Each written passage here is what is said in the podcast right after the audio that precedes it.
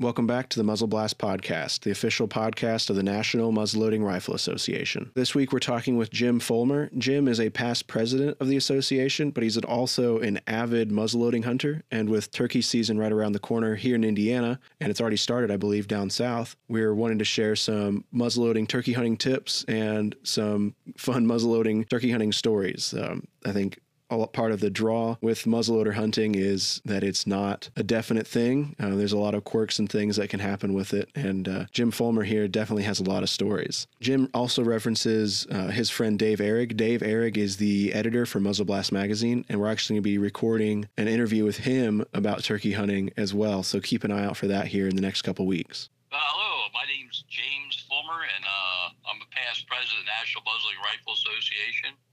Uh, I've hunted with muzzleloaders and shot muzzleloaders almost my entire life. I started shooting them uh, with my uncle about the time I was about 12 years old. I started hunting with him, but about the time I was 12 years old, we started hunting groundhogs that with him. And with uh, an old uh, Civil War musket, and we had a lot of great fun whipping minie balls down after him. And uh, as things went on, I, I hunted with uh, Fox with a flintlock as a kid, as a young man. I, I did a lot of did a lot of hunting with muzzleloaders. One of the reasons was I lived down in Bucks County, Pennsylvania, where small game was easy to come by, and same with deer. And by the time I, I shot my first buck, a, a, nice one, when I was 12 years old, I shot tons of groundhogs. By the time I was, you know, time I was 13, I shot a lot of everything. By the time I was 14 and 15, and somewhere around about 15, 16 years old, I got the idea that these muzzleloaders my uncle uh, used to shoot were pretty neat, and it, it, it, it made it more of a challenge, believe it or not. Except uh, mostly, I'll, I'll admit, I was spoiled at hunting because it was uh, the game was so prevalent on my dad's farm. And uh, one of the first things I started hunting was groundhogs. Because at one point, uh, a lot of guys probably don't even know the caliber, but there used to be a uh, caliber, a 219 zipper. it, was a, it was a Wildcat cartridge, and my uncle had one, and him and me would get in, up in the barn of the on the farm, which was uh, pretty much in the center of the property, so we could get a, a, a one of the big groundhog uh, colonies was uh, across the dam breast of, of, the pond, and it was only about it was about 200 yard shot, and to, to, get the 200 yard shot, you had to get that far away. You had to get in the, in the second floor of the barn to see him. And every we we'd kill a groundhog with every shot out of this 219 zipper at the ripe old age of 14, I realized all of a sudden dawned on me this is pretty stupid. It was it didn't seem very sporting, and that's why I asked.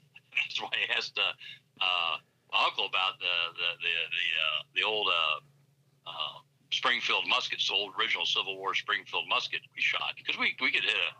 Uh, oh, we could keep that thing with minie balls. We could keep that in about two or three inch group at a uh, 50 yards with it. We, we had we had that figure out pretty good. It was 42 grains of powder and shot pretty flat, and and uh, you you rack around like 25 yards on the head. So we I used to sneak down along the pond and sneak up to with about 25 yards and shoot these groundhogs offhand with that old musket. And that that was more rewarding to, more rewarding to do that to me than shooting with that zipper out of the barn.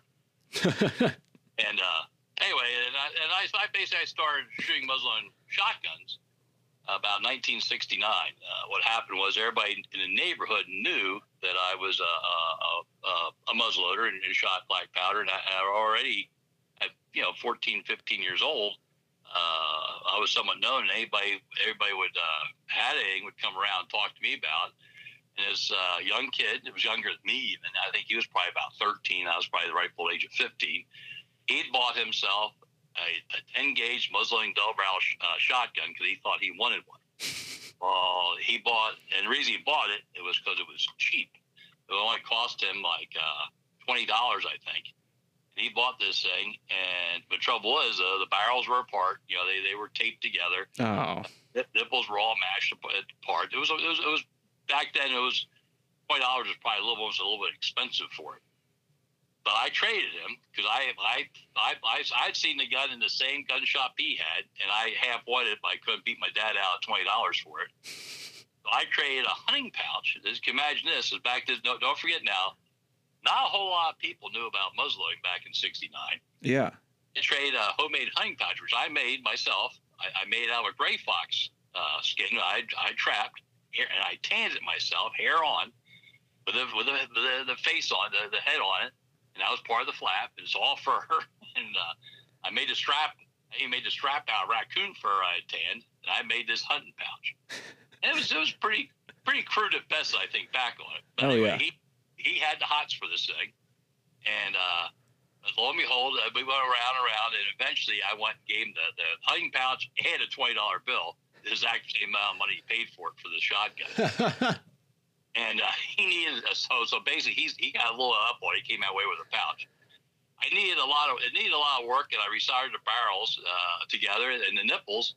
Uh, I, I remember drilling them out with old hand drill. It, it, it, it was a grace of God. I got through it without screwing them up because you couldn't get them out, you know.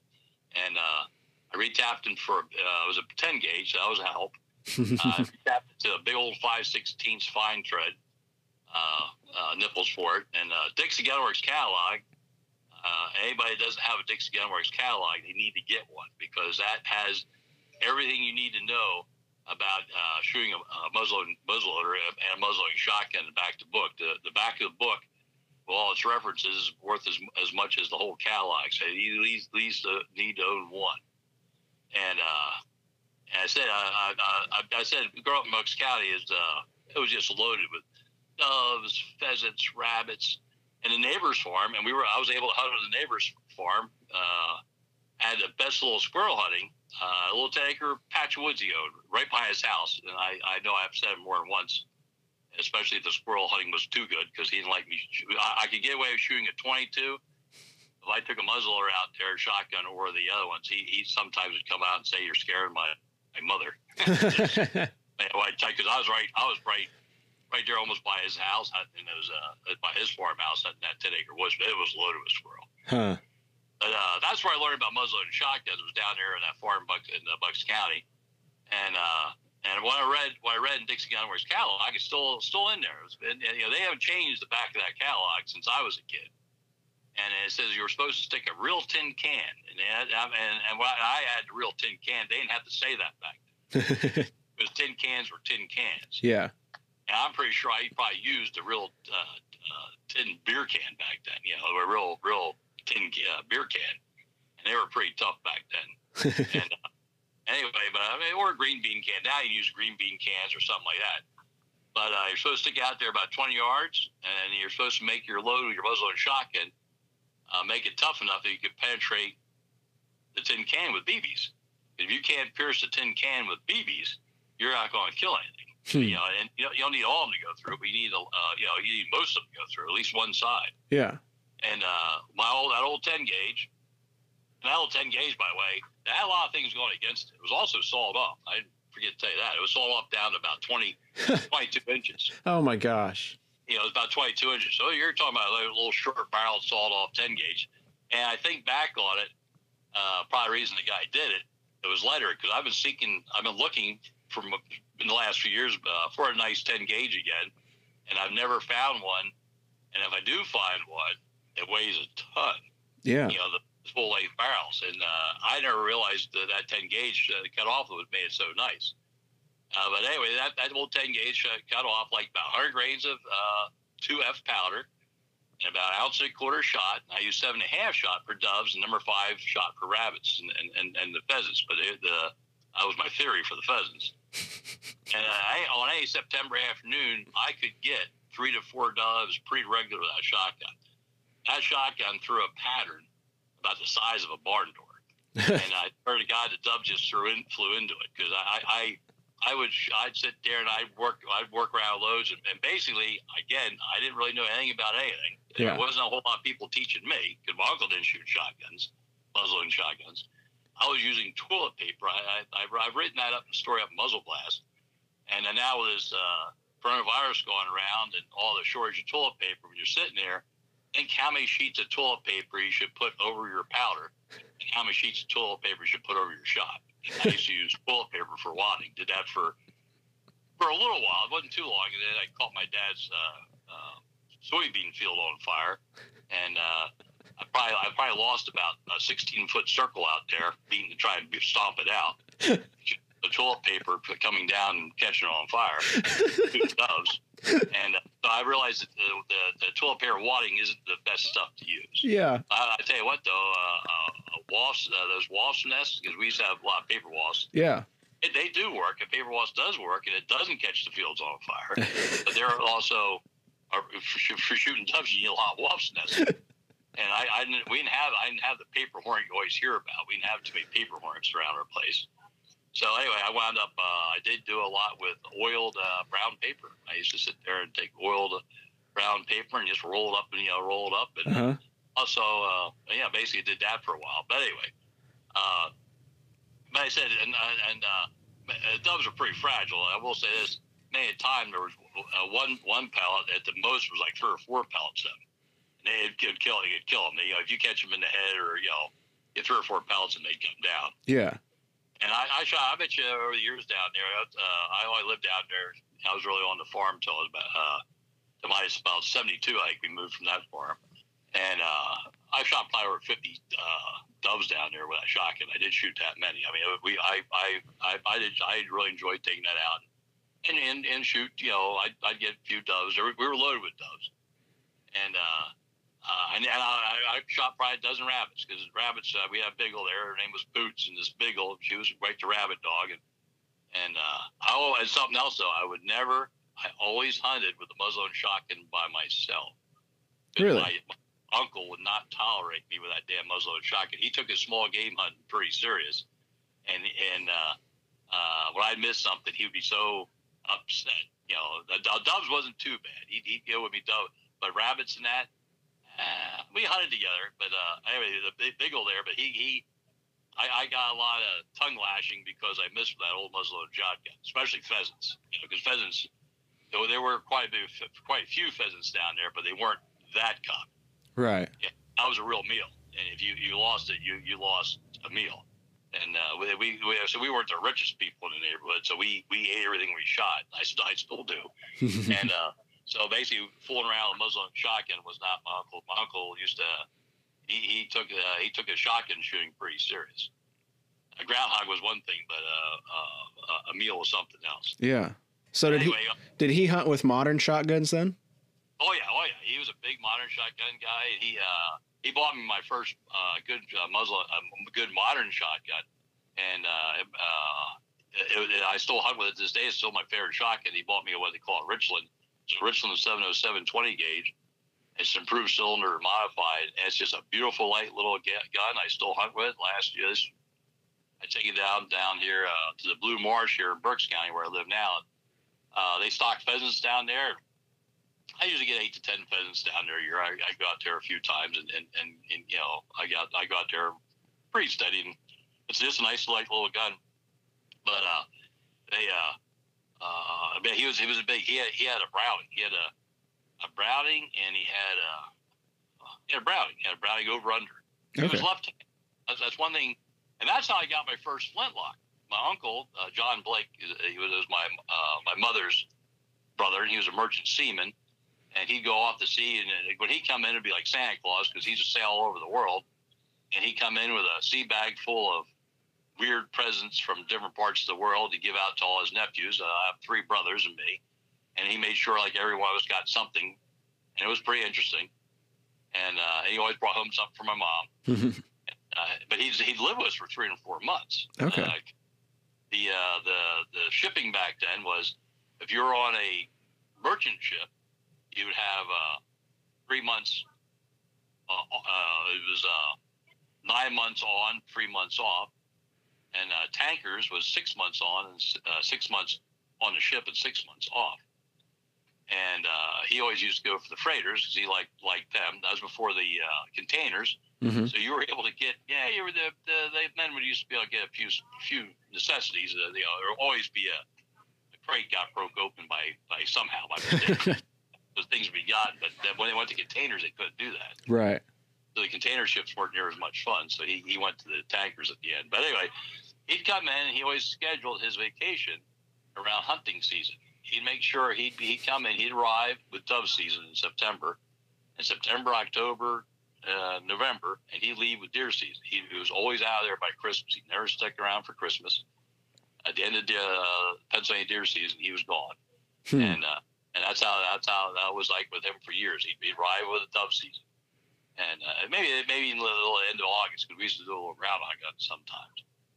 But uh, he uh, uh, he loved to hunt, loved to shoot. He uh, and that's how I anyway, he was left-handed, and that's how I got the, my first uh, muzzleloader. He bought a way back in the mid '60s, we'll say. You know, he bought a flintlock. Uh, intercotton. That was a Navy Arms import, flintlock, you know, made in Italy thing. And, uh, yeah, it was Italy. It wasn't Spain. It was Italy. And uh, he bought that, and he touched that off the first time. And that, being left-handed, he did not care for that flash next to his face. He didn't wear glasses, and he didn't care for that. He, uh, I promptly got that. He went out and bought himself uh, uh, that Springfield. That probably bought a Springfield uh, musket.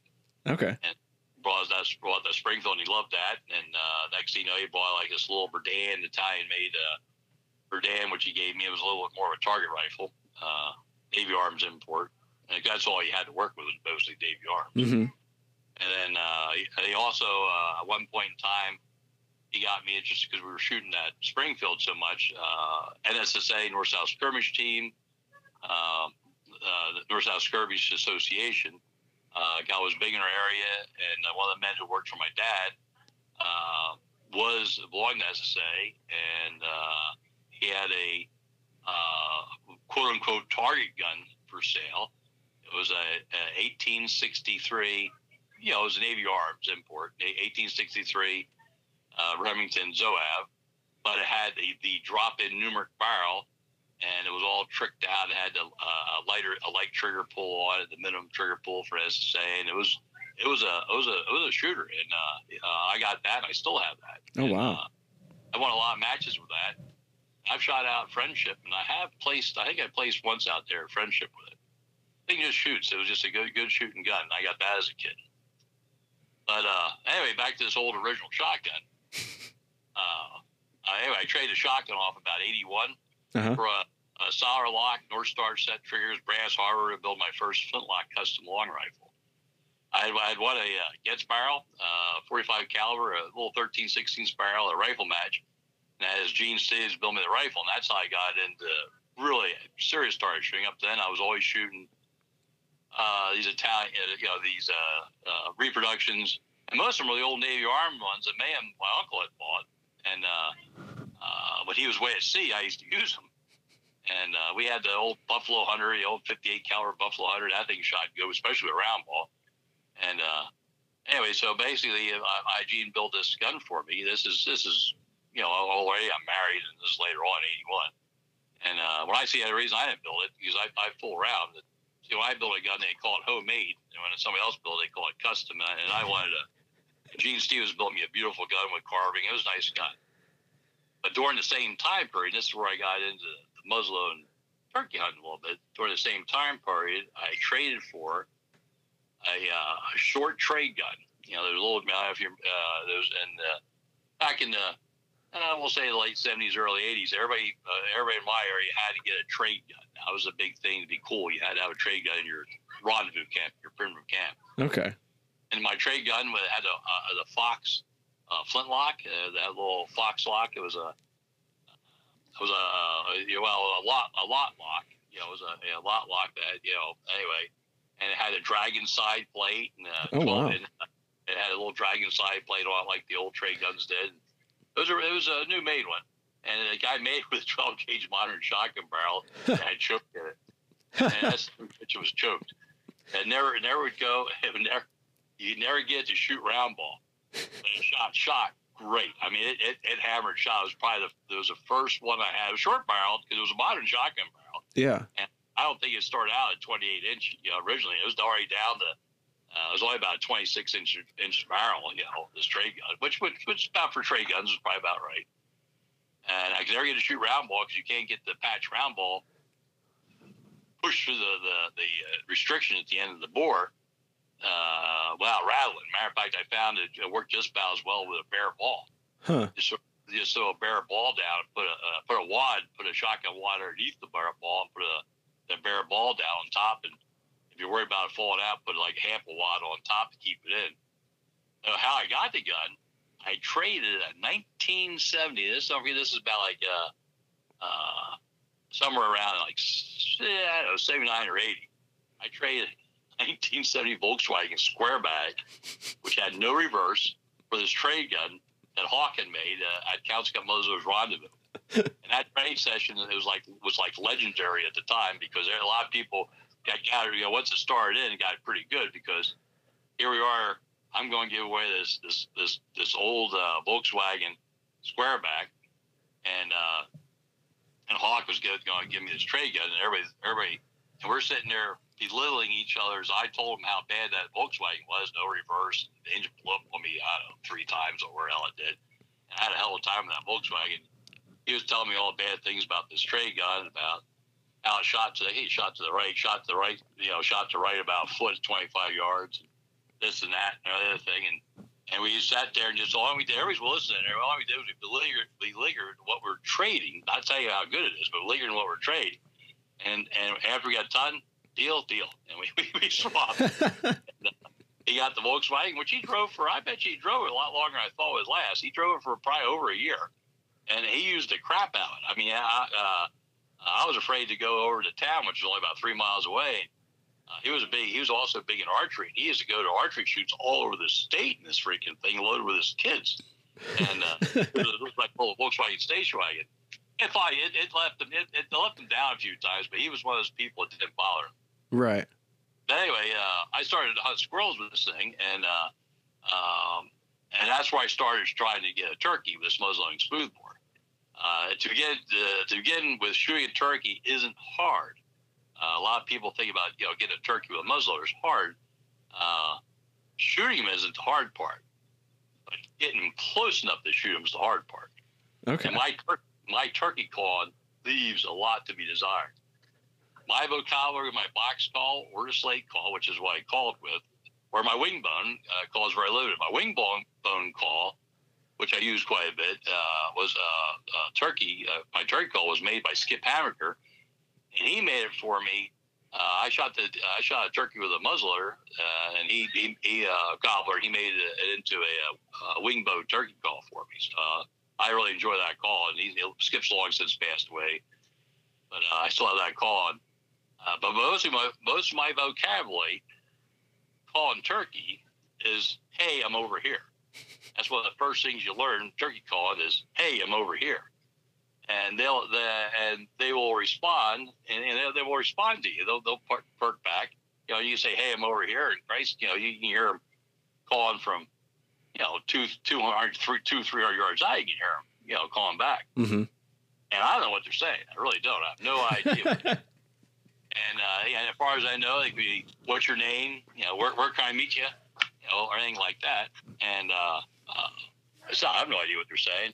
And all I can say is, hey, I'm over, uh, over here. And somewhere around between 45 and 50 yards, which is still too far for a muzzling shotgun, the turkey will give up if he even think, yeah, this this this turkey's crazy or he knows something's wrong. Mm-hmm. He doesn't, you know, he doesn't want to bring me home to mom. He ain't coming in to see what I look like. He's not interested, and they'll fly off. One time with this old trade gun, I was sitting there, sitting there for squirrels, and to kill time, I do it all the time, especially in our fall season.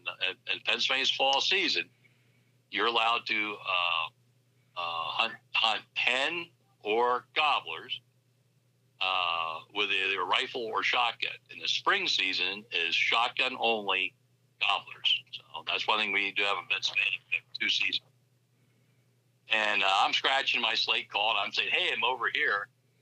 And I have, I'm sitting on a log. And it was just a nice log. And it, I, I remember I had my like back to a tree. You know, it, it, the log had fallen just perfect. And I, I'm, I'm sitting there pretty comfortable. And I got the trade gun leaning against my shoulder. I'm sitting on a log. It was a low log. It was probably maybe a, you know, you know, six, eight inch diameter one. But of course, I was a lot younger then. young Jake land, land next to you on the log. Oh my gosh. He landed on the log. I'm sitting on the, with his tray gun leaning against my shoulder. He he stretched his neck up. I always remember him stretch his neck up to full length. He did one like clucking a perp, you know, a little little chirp they do. And I dropped my my call, scrambled on my feet, and and I fired basically hopelessly shot at the turkey as it was uh, about 30 yards away accelerating. By the time I got my feet and the gun, it was a you know, it was a flintlock. I got the thing cocked.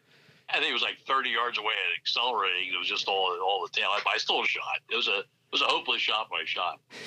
And uh, after that, that of fascinated me about. You know, now you're thinking I could have had that turkey. Well, yeah, well, no, I no, no way in hell I was going to get that one, but but that thing flew in from the woods and landed with me on the log. I have no idea what he was thinking, but uh, apparently hay over the air was enough for him. You know, that, yeah. that worked. You know, so because uh, I, I didn't hear him. He didn't. He did not. He came in. You know, he just came in. I don't. It was in the fall. They're not looking for mates. He was just probably probably looking for some somebody else. He must uh you know got broke up from a flock or he was probably lost. He was just happy to hear anybody. Yeah. Anyway, that, that old trade gun, I shot a lot of squirrels with that gun. And, and that I used, that was a 12 gauge. and I used a lot of 80 grains. Uh, uh, that's a quarter six shot. And over the years, I run everything. I've run, uh, uh, I've run everything from eight shot to number twos. I've, I've shot a lot of things with shot. As a whole anymore, along the line, uh, I mostly use five shot now, unless I know uh, unless I know I'm going for turkey specifically or duck, and I'll use number four shot. But the, the five shot, because it's a little heavier, and I, I feel, and everybody has an opinion, it's my opinion, I feel the heavier shot for the uh, the uh, four patterns you get with cylinder bores, because these are all cylinder bores. There's no choke in these. The, you know, well, this guy was choked. Mm-hmm. That's those six. This guy, but almost a lot. Most of my other ones have been uh, shot sensor uh, cylinder bore the five shot has enough weight to it. It takes fewer pellets to kill it. I mean, it's a poorer pattern, but because uh, and part of the reason it's a poorer pattern because fewer shots, but the number five shot seems to have a to me has a lot more energy than a six. Right. You know. Anyway, that's that's why I've gone to it. And uh, uh, anyway, what happened? Uh, uh, the first turkey I killed with a muzzleloader I was using my 69 caliber. Ready for this? I was using a 69 caliber Charleville flintlock smoothbore musket. It was loaded with 80 grains at number five shot. That's a that's a smoothbore as can be. It shoots tremendous round ball. I still shoot it, and uh, I won my share of crap for that thing. Uh, that thing shoots excellent with a round ball and shot. And here's something a lot of people have a screw up with, especially new guys if you shoot shot out of your smooth bore, you and want to shoot round ball out of it, you have to clean your smooth bore with the same stuff they clean modern shotguns with.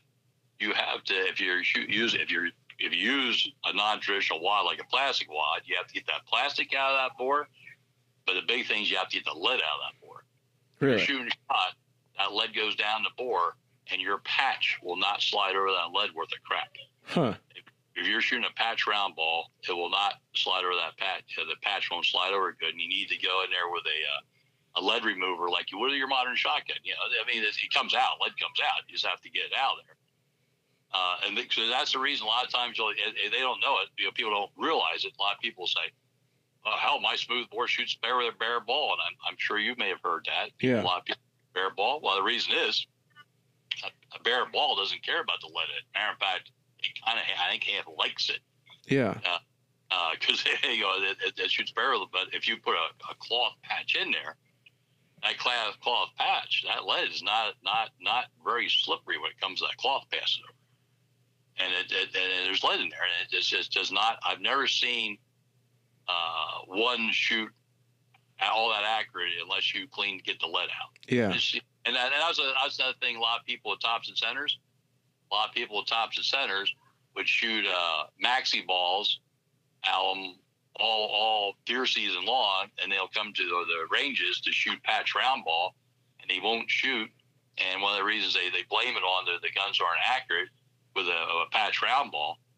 No, you got lead in it. You need to get the lead out. Usually by by helping get the lead all out, and that usually they'll shoot patch round ball, and they're usually surprised. But that's a that's a you definitely need to get the lead out. Yeah, that's a good tip. And anyway, the uh, uh, anyway, out of that six nine caliber eight grains, that's only like a sixteen gauge shotgun roughly. And out of the six nine caliber, that power charge, boy, I, I drove the shot through a tin can. That, that I, I shot a lot of squirrels with that. And And what it was, we used to we used to do a uh, annual squirrel hunt in the fall. We still do it. As a matter of fact, this is our 40th anniversary. Oh wow! Uh, this is last fall, and uh, it started out with a group about five of us from the uh, same gun club, and it's expanded. Matter of fact, uh, we just put a uh, we just put a cap on it. No, no more people can be invited to it. Uh, as much as I say, because we're up to like 20 people, and it's, it's too much of a stress on the. Uh, we have about 300, 400 acres we hunt, 600 acre farm, but 400, 400 acres is like 300 acres is a huntable, but 400 acres you can kind of run around on. Mm-hmm. And he had, you get you get 20 people running around. That's a lot of people. Yeah. Especially for squirrel. Yeah. But, but what happened was during the house uh, squirrel hunt. And I said uh, in the early days, only about a dozen of my friends. We'd go up into the mountains of Pennsylvania, and, and we moved the squirrel hunt back from the uh, uh, the original first day of squirrel, which is in October, to the second week November, which is turkey season. The reason we, well, the first weekend, usually the last weekend of October, first weekend, but the second weekend in November was when we had the hunt, was having too many, the squirrel hunters were seeing too many turkeys. And there was temptation there. Mm. And this has been hunting, hunts been going on for four years during that time period. I, I believe there's only been about six turkeys uh, been killed during this hunt. Uh, but we were, I said, well, all of us are really up there for squirrels. One one guy really gets into the turkey hunt. He has a, he's he, he's killed I think it's six. I think he's killed three of them because he, he goes out and hunts turkey and says squirrel. He'll, he'll shoot a squirrel if he sees one. Yeah. But, but he's just out there calling turkey, and he and he is a real turkey caller. Uh, one time I watched it. I, I was sitting on the uh, side hill because uh, we so we call them like firefights, but you get that many people out there. And we usually have people hunt in groups of twos or threes, and they tangle some groups tangled with some squirrels. And I'm up on a side hill by myself, and I'm looking down. My buddy, the, my buddy that hunts turkey, he's down on, on like across the little dip in the hills. It's, it's, it's a pretty good hill country there. And there's like at bottom of every hill, there's a creek. Yeah. He's like on the other side of this little creek. You know, it's a little three foot wide creek. He's on the other side, and he's sitting there, and he's he's sitting there. He's sitting there for squirrel, and he's, he wasn't doing any calling for turkey. His his firefight breaks up probably about 100 yards from us, maybe further, 200 yards from, probably 200 yards up the hill further. And they bang, bang, boom, boom. You hear the double barrels go and the single shots. And and uh, in the old days, we used to carry cap and ball revolvers too. So I used to add the excitement of it all. because people, some people use rifles, and I use a rifle quite a bit anymore. And I don't use a shotgun as much. I mean, I don't use a shotgun as much as I used to, but I use a, I have a little 32 I take. But anyway, the shoe's going on. I'm down there watching. I'll never forget. This whole flock of turkey comes barreling out. We're talking like 30 some odd turkey, 40 turkey come run down this hill full bent. And there, every bit, I bet you 60 yards out, out uh, away from him. And all he did with his voice was to do a purr and a cluck. And that thing turned like a, a herd of cattle huh. and right for him. And next thing you know, he was quite he, he was these turkeys are going by him.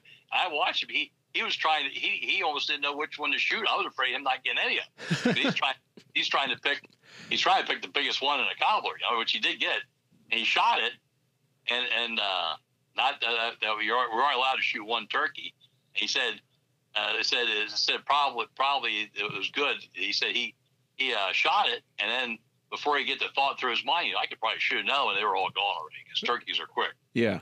But he did that with his voice, a little purr and a cluck, and a whole herd turned and ran right towards him, and they, actually passed on the other side of the tree he was with. So. Wow. I'm shooting at him, but anyway. and uh, uh, anyway, that, that, that's, that's, that was his little thing. But the turkey I got, uh, I was I was I was sitting in the woods, and uh, I have to. We've been hunting. This is my father-in-law's farm. A big farm. He has a big dairy farm. He's long since passed away. My brother-in-law owns it now. But uh, there's a big 200 acre woods. Hold that thought, just 200 acres. Mm-hmm. It's all rolly hills and that. And there's there's more to it. But I'm talking about about 200 acres of solid woods, and there's uh, three acres of hickory trees, three to four acres of hickory trees. There are that many of them in this section of woods. There's hickory trees for the whole woods, but there's like a grove of them. And there's all it's all hardwoods. Is there? I mean, we're talking there's butternuts and there's there's uh, you know uh, oaks, you know all kind of white oak. Uh, uh, all, all kinds of oaks, red oak, and just tons of stuff, you know, uh, tons of stuff. But these hickories, these squirrels, like they do like hickory. And uh, where where I sit, I've been hunting that thing since now I think I hunted before I married my my wife before he became a father-in-law. I, I found that thing like right away. And back then, the hickory wasn't that many of them. There was only probably about two or three hickory trees, and the squirrels planted them all up through there. And it's like a it's turning about five acre field of hickories, you know, spread through the woods. Yeah. But anyway, uh, I, I hunted I, where I like to hunt. It's like on the, on the creek side, because down the bottom by the creek, these hemlocks, and the squirrels like to live down the uh, hemlocks uh, as much as any place. They lot there's a lot they kind of nest down in there and around the hemlock. There's a there's there's always been a, a great horned owl living on that mountain since I've been there. I don't know if it's the same one or not. I don't know how old they live, but hell, I've been going there for over 40 years. There's always been at least one great horned owl there on that hill. I don't think I've ever seen more than one. But there's always been one there. And he decimates the squirrel population. He has a fear fear of the owl in those, those squirrels. Hmm. And I think I think they like the hemlock cover, and they can usually work the, the hemlocks all the way up uh, to the uh, you know, leaves come off the trees all the way up to the the, uh, the hickories. Anyway, so I usually sit on that side hill there, and I'm sitting there, and uh, I'm all nestled in the base of one of those tree hickory, you know, base of those trees. So I'm looking up. Probably I was sitting at the base of that big oak, and I was, I was looking towards the hickories, look down below, see squirrels coming, and look at the direction squirrels come. But there's rock ledges and outcroppings all along the hillside. I'm sitting there, I can hear this big animal running towards me. This thing sounds like a, a bear coming through the woods. and I'm thinking, holy shit, you know, here, you know, it is a, it's running parallel to the hill, and it's only, you know, it's, it's running parallel. I can hear about uh, uh, 70 yards out, maybe you know, even 100 yards coming out. It's only it's run up pretty halfway halfway up that hill. It's, it should come past out close to be like with 30 yards just below me and it's running along, along this deer trail, which runs along the uh, it runs along basically these big rock ledges. I said, there's the whole hills like I don't never you, you get up, get up, seen them around, but it's like uh, rock, you know, out rock ledges and outcroppings and that. This rock ledge, and uh, it's running along parallel to it, and the hemlocks block some of my view because there's hemlocks spread all along this, this side hill too, and uh, and uh, but then the rock ledge blocked it because the rock ledge is, you know, starts out about ten foot high on the side of the bank there, but it tapers down to nothing right in front of me. I'm hmm. watching. I'm watching, and where's making the noise, where animal is making the noise, starts to slow down. It gets through around the ledge area, and starts slowing down. But hear going through the leaves. It's a it's a fall October and November day, and the leaves are just crunching like hell, and it slows down, and, and it, the ledge is getting lower and lower, and all of a sudden I realize, hey, a deer because uh, I'd be seeing it by now because the ledge is, ledge is down to like about three foot high, you know, three foot high. Yeah. And I'm thinking, well, it must be a fox. And so I cocked my old Charleville musket. I started aiming at the end of the ledge because I thought this is going to be great. This thing's going to step out of about this fox is going to step out about 30 yards from me, and I'll be able to whack it with it. You know, even though it's a shotgun, I'd still whack a fox just to get it. Hell, I'd, I'd, I'd maybe I'd make another uh, a patch pouch. yeah, there you go. I, I cocked I cocked a Charleville, and anyway, I'm sitting there and tell me, behold, this is big gobbler. I mean, big gobbler, 11 inch beard. That's what I measured up to. Steps out, steps out, flat foot as hell. And he looks right up at me, and it was like perfect. I mean, he stopped like right in front of my sights, and uh, I dropped the hammer, that old Charleville musket, and uh, I hit him, and he flopped, and he rolled down all the way down the, to the base of that hill, flopping all the way. And uh, I was able to, I was able to watch him, and I reloaded and uh, he was flopping big. I was a little scared about him getting away. I got down there, he was dead, and uh, that was the biggest turkey I've shot to this day with anything. Wow! And uh, I, have I've I've since you know uh, uh, brought bought uh, shotguns. We ate that turkey by the way that day on the mountain. Uh, we went and uh, because we usually eat the if we get the turkeys early enough in the hunt because uh, we only we hunt Saturdays because uh, everybody worked works. And we might change that now because well, we still have some people working. Everybody's gotten older. We're all, we're all getting retired. you can all hunt every day now. Yeah, we, we could, but anyway, we still go on Saturdays for the young guys. There's there's quite a few. Because what's happened, what's neat about this hunt, it's uh, it's basically become a legacy. It's uh, uh, children and grandchildren now are hunting. Okay.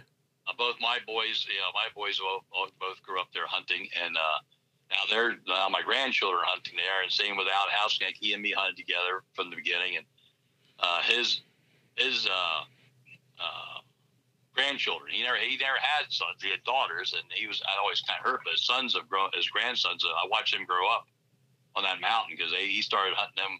Hell, when they were 10, 12 years old, he'd bring them out, and now that now they're you know 35. You know they're, in their 30s, and uh, it's, it's, it's just been fun. There's then Dale Clemens and his two boys, and uh, they haven't had any children yet, but they, his two boys are all grown up to be men now, and it's, it's fun. Anyway, uh, but anyway, what we do, we eat them up there, and uh, usually we don't do too bad with firewood and, and uh, thing, but I know twice, which makes it nice if you're on trying to roast them. Uh, we, we've uh, cheated and gone for charcoal. and we uh, you throw a nice charcoal fire in there on top of the wood, you know, with the wood going, it makes for a nice even heat. Yeah. But uh, we also what we've done with them, we have uh, smaller turkeys we've uh, have been gotten up there. I know we've uh, uh, basically uh, cut them up. We uh, pressed them out and cut them up and cut all the meat off the bones and put into the soup, into the squirrel soup. And one of the best squirrel soup soups we ever had, stews, stews, we might as well call them stews. The best squirrel stew we ever had, and they still talk about it. Uh, some of the some of the men rave about it. Uh, uh, uh Wes Grice, uh, and uh, which you've met, I'm pretty sure. Yeah, maybe you haven't met him yet, but anyway, Wes Grice, and there's a few other guys that go that aren't related. You know, they just, they've been. I asked to go and hunt. They still talk about it.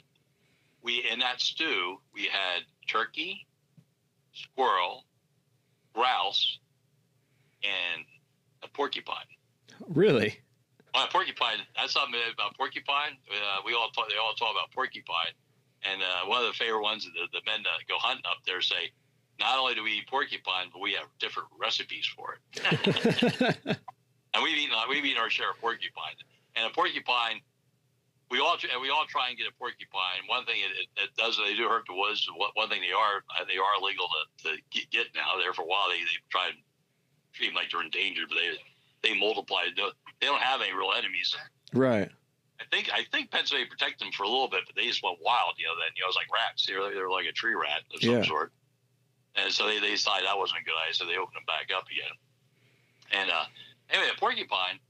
Uh, the best way to describe it, if the best thing you need to do with a porcupine is boil it and get all the as much fat off as you can. Parboil it, and you know, dump to get the fat off, and, and uh, uh, if you if you parboil it and uh, chunk it up and put it, uh, if you because we did whole porcupines already, you parboil it, and and we had one that was that good. I don't know if it was because we were that hungry, but imagine the very best piece of white meat pork you ever ate. Oh wow! Now the worst porcupine we ever had, we had ones that were horrible. Right? We, we, we, we, never hit home runs in all our recipes. We got this brilliant idea to fry one. Yeah, you know, and they're fatty, fatty to begin with. And well, you know, what's better way to thing to fry them? You know, crazy, yeah. it's fat. And uh, we got to fry this damn thing. And I don't know if you ever had Chinese Peking duck, but imagine the worst Peking duck you ever had. No. You know, greasy. Yeah. Uh, uh, just nasty, and, and that's how a porcupine turns. So basically, we we parboil them, get the grease, cut all the much fat if we can, uh, uh, parboil them, and then we uh, chunked the, chunk the meat off. Anyway, the stew that had the turkey, the squirrel, the grouse, and the porcupine, and what the all people talked about. They had carrots, and they had the carrots and the potatoes, and that's I don't know if it had celery, but carrots and potatoes for sure. And because that's a standard. And uh, what we all they all talk about, I, I I'm, I'm with them too. Each piece of meat, we never had this happen because we've already had stews cooked down to a slurry to just make good gravy. But this one here, each piece of meat, you could eat it and go, oh, that's the grouse. Oh, that's a you know that's the squirrel. Mm-hmm. Oh, that's the porcupine. Oh, that's the turkey. You could identify each piece of meat for what it was. And uh, uh, I thought that was just just great. We have some good cooks up there, and then uh, but we had some bad ones. I said we we uh, everybody shot their squirrels pretty early, and they put in a pot there about one o'clock, and they cooked it till about six, and it simmered down to nothing but a uh, gravy. yeah. All, it was good for was basically putting on bread. there was no meat. There was no no no no. Those tasted good. Right. It was a good gravy. It would be nice if you had to put on. You know. You know, get maybe you know maybe we had some some dumplings or something, but it was just a gravy. And the other that was bad is uh, he's got a raccoon one time, and I, all of us didn't think it was a good idea, but they they they put it in the pot anyway. Oh. And it was a thought of the raccoon. Because I I've never anything I ever heard about raccoon, you have to you have to mess with it a little bit. You have to know what you're doing with it. And apparently we did because that that ruined the whole pot. You know, I mean that was, that was a that was bread and butter night that night. I mean, I you know I, I tasted it and it was like, eh, that sucks. Don't do that again. Yeah. Anyway, so as, as a great hunt, which we go on and we uh, uh, we sit there and we we cook everything. You cook everything we eat, and I, I tell you, there's, there's some great recipes. And over the years, one of the things we have changed. We make our we make our we have to backpack it. Originally, we started as a rendezvous. Uh huh. What has started to happen was people start quit. Well, we had we had several people quit leaving camp because it was more fun to sit in camp eating. And and, and we have several, several people are, are, are cooks and are great cooks. I, I love them being great cooks. The next thing you know, it became like a Dutch oven bake off on the squirrel hunt. it was it was tough to. I mean, we had some wonderful stuff come out. We had, had the, the my favorite was Hudson Bay brown bread or some damn thing. It, it was just excellent. It was all it was all honey and, and, and syrupy and simony. And it was just it was just just nothing but a great dessert. Yeah. And uh, and, and, and it was all it was all great food, but you, you, uh, you gotta everybody was more worried about getting back to camp to eat, you know, and uh, so we, we kind of made your backpack is like kind of leaves the Dutch ovens out and all that stuff. We went back to the tinware. But anyway, uh, anyway, over the years though, you know, since since all I started with the Charleville musket and the trade gun and the, the original double barrel, I, I, I have I have quite a few different muzzleloading uh, shotguns and I bought a Navy Arms a repro that was on sale. They were on sale on Muzzle Blast here quite a few years ago. I bought two of them, one for me and my one son that likes hunting. And he, his his goal in life is to shoot every, uh, uh, you know, every species of uh, turkey and bird he can with a muzzleloading shotgun. Because uh, we we've done a lot of different things. He he shot quite a few bit with his little 12 gauge 12 gauge percussion, both cylinder bores, and I, I shot a lot of gauge with uh, mine, and I. Uh, also original 12 gauge I bought, which uh, uh, which is also excellent condition, and that's a cylinder bore. And I actually like the original uh, as much as I do the little one. Hmm. Uh, and uh, twi- and and, and they're a cylinder bore is good enough to shoot a turkey at 25 yards. Squirrels are are, are squirrels are about as tough as a, a, turkey. If you can kill a squirrel, you can kill a turkey. Uh, just you know, squirrels are just as smart. I don't know they're just not as smart. They just can't see as well.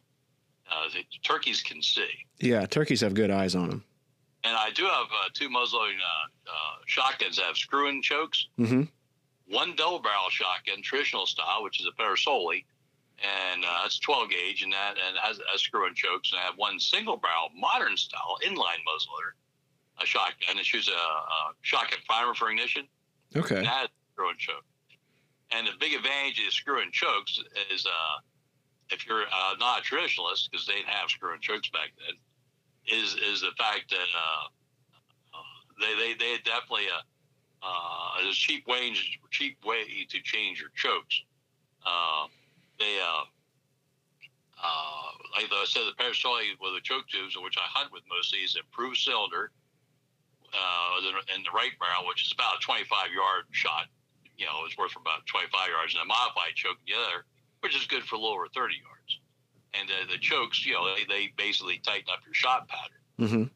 And uh, what they uh, figure on chokes is uh, uh, 70, you should have a 70 percent of your shot should be in a 30 inch circle, I think, something like that. There's a there's a rule on regulating shot. You know, an improved cylinder, I think, is supposed to be 25 yards, and a modified is supposed to be like uh, uh, 35 yards, you know, okay. or whatever. Yeah. And uh, anyway, but anyway, the trouble is though, I, I just found out pretty early you can't hardly get your shotgun wads down through a tight, tighter choke than a that would yeah could have just totally destroys them. Yeah. Uh, use a short star, especially the the, the felts, the uh, the cushion wads. Yeah, it just kind of tear them up, right?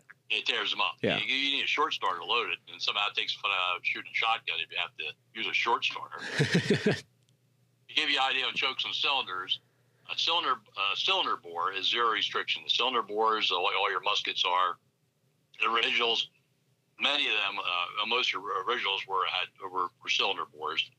Then they uh, then they have what they call a approved cylinder, which is a ten thousandths restriction. Ten thousandths isn't much. That's about only about the size of a human hair. Yeah. But not, you know, it's not very much. And a modified is twenty thousandths, and an approved 20, uh, modified is twenty five thousandths. And uh, and these three chokes I, have uh, I've used in my muzzleloader shotguns. Uh, the improved, modified, I can. The wad crunches off, gets destroyed, get down, but I can get it down. When I hunt turkey with a modern shotgun, I use a screw choke. Uh, when I hunt turkey, you know, with a, the, my modern muzzling shotgun, I'll use a screw choke. Cho- well, I'll take that back. My modern shotgun, I use what they call a uh, extra full, and that's a forty thousand restriction. That's good for about forty yards. That's uh, that's like a turkey choke. So it's really and, and, and that gives you that makes the pattern a lot tighter because it makes all the BBs come out there together. It forces them together. Yeah. But uh, forty thousand strips, you cannot even begin to get uh, a wad down that. But some of my friends, the hunt with the, these tight chokes, uh, uh Dave Airy's one of them. Uh-huh. Uh, he'll pour their powder charge uh, in first, then they'll screw the choke tube out with what they, uh, they call a speed wrench, and it fits in there, and you screw it out. And the reason they take uh, put the powder in and screw it out, then screw it out, is because if you if you take the choke out first, the powder gets in those and pour the powder down, and it gets in those threads, and you can't get hardly get it back in. Oh, okay. Because all the oil on the threads, all the powder sticks to. So he pours his powder down because I watch his carryings on it. It's a pain, but but you're, you're, yeah, I watch him do some fancy shooting. Oh yeah. It's a lot of work, but you'll have a muzzling shotgun kill uh, as far as a, a, you know kill as far as a modern shotgun out to maybe 40 yards. And sit, sit there, he'll sit there and he'll uh, screw the, uh, uh, the you know put the powder in, screw it out, and all the wads is cylinder bore then, and all the wads just go right down. Yeah. Put shot on top, put the other wads up, screws it back in, and uh, he has a double barrel. I don't know what gauge that is. It might be a 10. Yeah, it's it's a Pedersoli. Mm-hmm. And he, he'll, he'll, he'll sit there and uh, he'll, it's like, holy shit, you know, it's a, it's a piece of equipment. I said it, it's a, you know, it turns into a 40 yard gun. Now, now there's several custom barrel makers out there that make smooth bore barrels with chokes built right in. Uh, some of the traditional smooth bores like that, you know, uh, they'll, they'll make a, uh, a long Fowler barrel, octagon around, beautiful. Colerain makes a beautiful barrel and his turkey one is a, is a 20 gauge, but it's restricted to 58 caliber. And uh, 20 gauge is roughly 62, and a caliber, you know, the 58 caliber is 58. So you're talking that's a 40,000 restriction. So that's like shooting a, uh, a extra full choke. Hmm. It's like extra full choke in a traditional barrel. And, and a lot of people in my area, because Pennsylvania is doing for turkey, mm-hmm. buy these barrels or you know barrel off of them or barrels like these, and uh, because they want and the loads they use. I, you know, I figured this might be a piece of it trivia. These people, uh, it's a, it's a, it's a Southern gun to get it down through there, but how they do it, and I could probably do it with my my choke tubes. And the way they load is they uh, they take the uh, the shorter of the they take a short starter, they put your powder in, and they take those eighth inch card wads, and they'll shorter they'll short starter those eighth inch card wads, three or four of them right against each other so you push them all down once. You put like four eight yeah. inch cards. You push them down with a short star past the, the choke restriction. Then you push them all down once, and then you put your shot in. Then they take the eighth inch card wad and they rip it in half or the over the uh, uh, shot card. Hmm. Instead of using a, uh, I, I, like using the uh, cushion wads or the felts. Like I'll put a uh, eighth inch card wad down my, my hunt. I put eighth inch card wad down, then put well like a greased felt on top of that. Then I'll uh, put my shot in, and and because uh, they uh, uh, anyway that that yeah, because that that helps keep the that does help keep the pattern a little tighter as those cushion wads. Yeah. Anyway, uh, uh, anyway, hunting turkey or any small game that muzzleloader shotgun is, is all in the patterns. You know, you have to pattern. Yeah, if you don't pattern it, you're just whistling Dixie at that point. Right. You have no idea, you know, where it's going to hit. It's like sighting a gun in. But uh, basically, you know, the, the, common things start with equal powder to shot by volume. Uh, you know, you, you know, and use uh, you and I uh, use I use a over uh, over the powder card. It was uh, eighth inch uh, over the powder cards. And I put a cushion wad in, then over a shot card, and put your shot, you know, you know, shot in and over a shot card, and uh, try. I try less powder, to, uh, powder tighten the pattern. Try tearing. I try tear, tearing the cushion wad in half sometimes, and uh, I, I, I usually start trying between one ounce, ounce and an eighth, ounce and a quarter, ounce and three eighths. Very seldom I ever go an ounce and three eighths for loads. Hmm. And I, what I also use, I use my wife's my wife's freezer paper. People don't use freezer paper anymore, but we still have it. Yeah. Uh, uh, freezer paper is eight, 18 inches wide. Yeah, I cut it square. I make it 18 by 18, and I can take that out, and you know, you, you, you can get you know cut four, four, you know, four to six of them up. Very some I pull around more about six shots at this. But roughly, even even powder to shot. You know, if you if you load an ounce and a quarter of powder, an ounce and a quarter of shot, and it'll be good enough to more than likely it's going to be in the ballpark. So if you if you're on tweaking, so you're you're not tweaking a whole lot either way, but it sometimes doesn't take much. But again, I go back to the tin can. If you're you, you know you have to have a tight pattern. The uh, if you have a, a pattern, if you reduce your powder charge, because I've seen it, you can, you can reduce the powder charge down to 60 grains and tighten up the pattern like you wouldn't believe. Right. I've done that on paper shoots because sometimes I've been to uh, competitions with a trade gun where you shoot one shot with shot at a paper target and they count the number of pellets in it or score. Well, heck, you, if you get you load that thing down with like 50, 60 grains, and you know where it hits because usually it shoots a lot lower. Mm-hmm. You know where it hits. It'll pattern really. You, you, can almost tear its head off. You know, to where the target you're shooting at. Yeah. And, but the thing is, is if you have a you have a tight pattern a mouse can't get through, and you can't penetrate a tin can, you ain't gonna kill the mouse. So. Hmm. But uh, muzzleloader shotguns, I said, it, it, it, it's, it's fun. It's a, it's a great companion. You walk for in the woods. I usually uh, hunt my squirrels with a 32 caliber long rifle and on occasion a 40. If I think there's a chance of shooting a turkey with a rifle, I even take my 40 out for you know if I think there's a chance of shooting a turkey rifle because in Pennsylvania, all turkey is either uh, for uh, is, is for is for turkey rifle or shotgun or gobble or hen. And in the spring, which is coming up now, yeah, a, a season straight gobbler with a beard. You have to have a beard and, and shotgun only.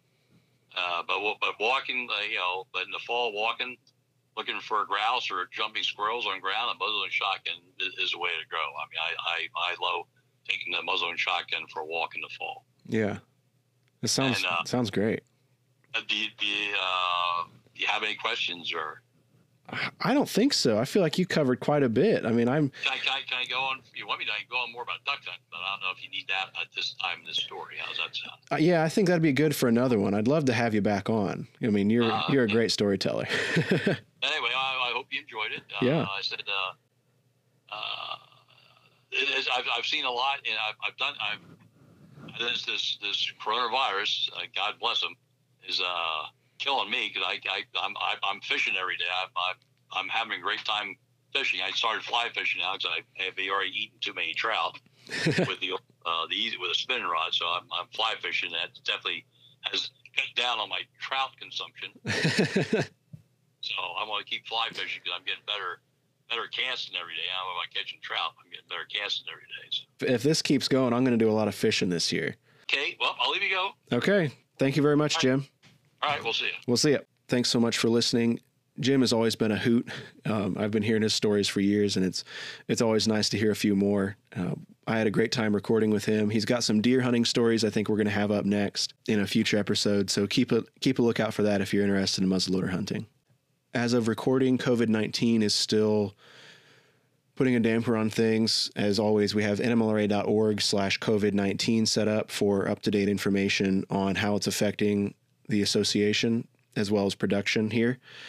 We've also updated the nmlra.org slash territorials page with updates on all the postponed or canceled NMLRA territorial matches all over the country. So be sure to check that out if you're planning on attending a territorial in your state, especially those that were scheduled here for the spring. Many of them have been canceled or postponed to the fall. Just this week, we passed 500 subscribers on our YouTube channel. As a thank you to everybody that's subscribed, we're doing a giveaway. As of recording, it's Tuesday the 14th. You still have until Friday this week to subscribe to the channel to be entered in to win a free one year subscription to the digital edition of Muzzle Blast. If you don't win, don't worry. We're also running a subscription special on the website. You can get one year of Muzzle Blast magazine, the digital edition, sent to your email each month for $20. Now, it's you're going to get the 12 issues from, you know, th- this coming calendar year, going from, you know, April to April, but you'll also have access to the digital archive of every Muzzle Blast magazine ever printed. So that gives you access to magazines from the 30s, 40s, 50s, all the way up until today of muzzle blasts that have hunting tips, muzzleloading tutorials, traditional craft, living history education. All that's kind of rolled into that. So if you if you want a chance at winning or if you'd like to subscribe today, check out nmlra.org and sign up. We'd really appreciate it.